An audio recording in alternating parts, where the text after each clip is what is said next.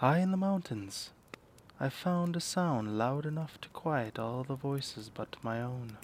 The zero-sumness of zero-sumness. Von Neumann machines produce more von Neumann machines. The war against our foes starts with the war against ourselves. Memory, computation, logic, input, output, et cetera. Recursion, repeat. Turn on an M L B playoff game and see the cardboard cutouts wearing cardboard masks. Even the foe must remain status quo against the will. A winner, a loser, simulated combat posing as Darwinian triumph, advertisements for objects we already bought in bulk on Amazon, representing causes that social media has already told us how to think about. The past always catches up with the future, when the present yields their choice for comfort. Illusion produces illusion. Complexity begets complexity. Must we always serve Janus, not two gods, but a two-faced one?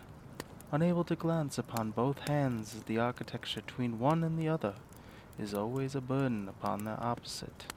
Dat veniam corvis, vessat censura Columbus.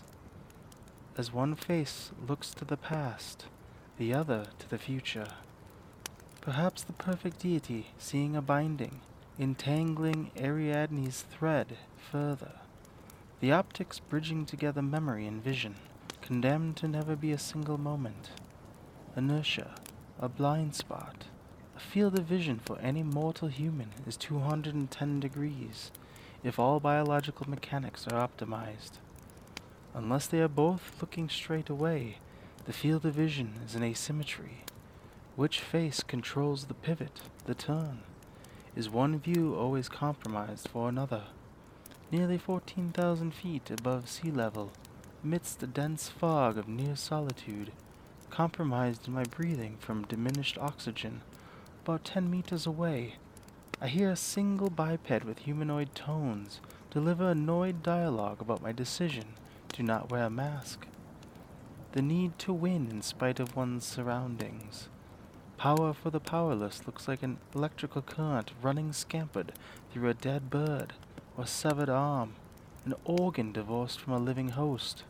Logic begone, mind diminished, like the oxygen. Galvanism has its place. Out of place, it is simply a plot device for mythology, scalping a face despite a nose. A crossroads between future and past, our inert time. We're absorbed in binary language. We are at war with the faces, sheathed or otherwise. We are the faces, but instead of living with them as a symbiosis, it seems we've decided to tailor them as a co-parasitic state, one conquering the other. Infinite zero-sumness. The parents who fight first do so to win with the strategies they personally possess. When the winning doesn't work to their satisfaction, they begin to mimic each other's strategies, even though they are not too familiar with them personally. All the while, the children suffer and observe the failure in toto. The future fighting the past for supremacy of the present. If we stay too long in the battle, do we not adopt the blindness of our foes? Do they ours? Is it proportional? If we both bleed out, one faster than the other. Is our consolation thinking, I am the victim too, last to stop breathing, last to stop bleeding. Our dual trophy is a battlefield turned graveyard, the final plot device for us both. Where does this come from, this perceived fear of safety? In our absence to understand plagues, do we become them in our leisure? Odin's trepidation for releasing dear Hugin, thought, and Munin memory into the world each day. Who knows if they return, and return unmolested? Odin, in his diminished vision, cannot truly afford to pit his avian colleagues against one another. Better the cooperation yield to best strategies in an infinite game.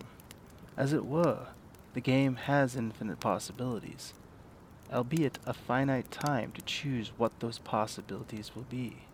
Sending ravens into the world. Do they become altered weary, redeemed, damned. Memes memeing memes. We forget what was to degrade what will never be for what should be. Attempting to write other people's stories conjures a dark Plutonian shore. Games posing as an advertisement for comfort, even if that be a comfort of fear, distracts us from the true turmoil within. A socially transmitted disease to end all socially transmitted diseases. Even in confinement, the leisure tends to be all for so many. What is strange is the act of creation, is what bridges the two, is not the rest ephemera. Johann Willem Ritter, a Bavarian who discovered ultraviolet radiation, a once unknown purple curtain, by tinkering with silver chloride, bridged the phenomenons of Volta's battery and galvanism that spawned the imagination of Mary Shelley, looked across a deep time, uncovering deeper revelations. Physics was concerned merely with the organization of space. However, it soon became apparent that without history, the whole enterprise would only lead to cold petrification. A new field emerged, time. Time is also organized and, from the fusion of both organisms, time and space, all that is great and in true in the life and existence originates. Change is everywhere. Nowhere is there stasis.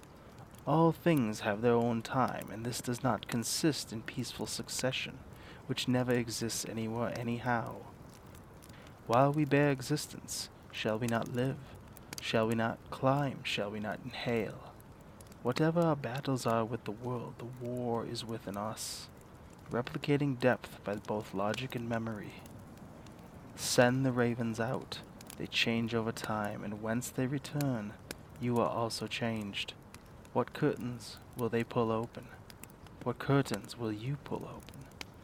Some doves are even Vesson von Velschmetz. In the mountains, quiet, a steady pace of nearly supersonic speed, that of one point three times the speed of sound. That is the speed of which we all travel here on Earth. We do so equally, collaboratively, in this iterative game of mind and memory. To live in a world is the only way to not be disillusioned. The faces are a portal, but only matter if we walk through them. And once we do, are they not both behind us? Do we not see them both simultaneously? Can they both not be comedy and tragedy as well? All the world's a stage and such. We must write our story, or the world will cooperate in accordance to its nature, and write one for us, forevermore.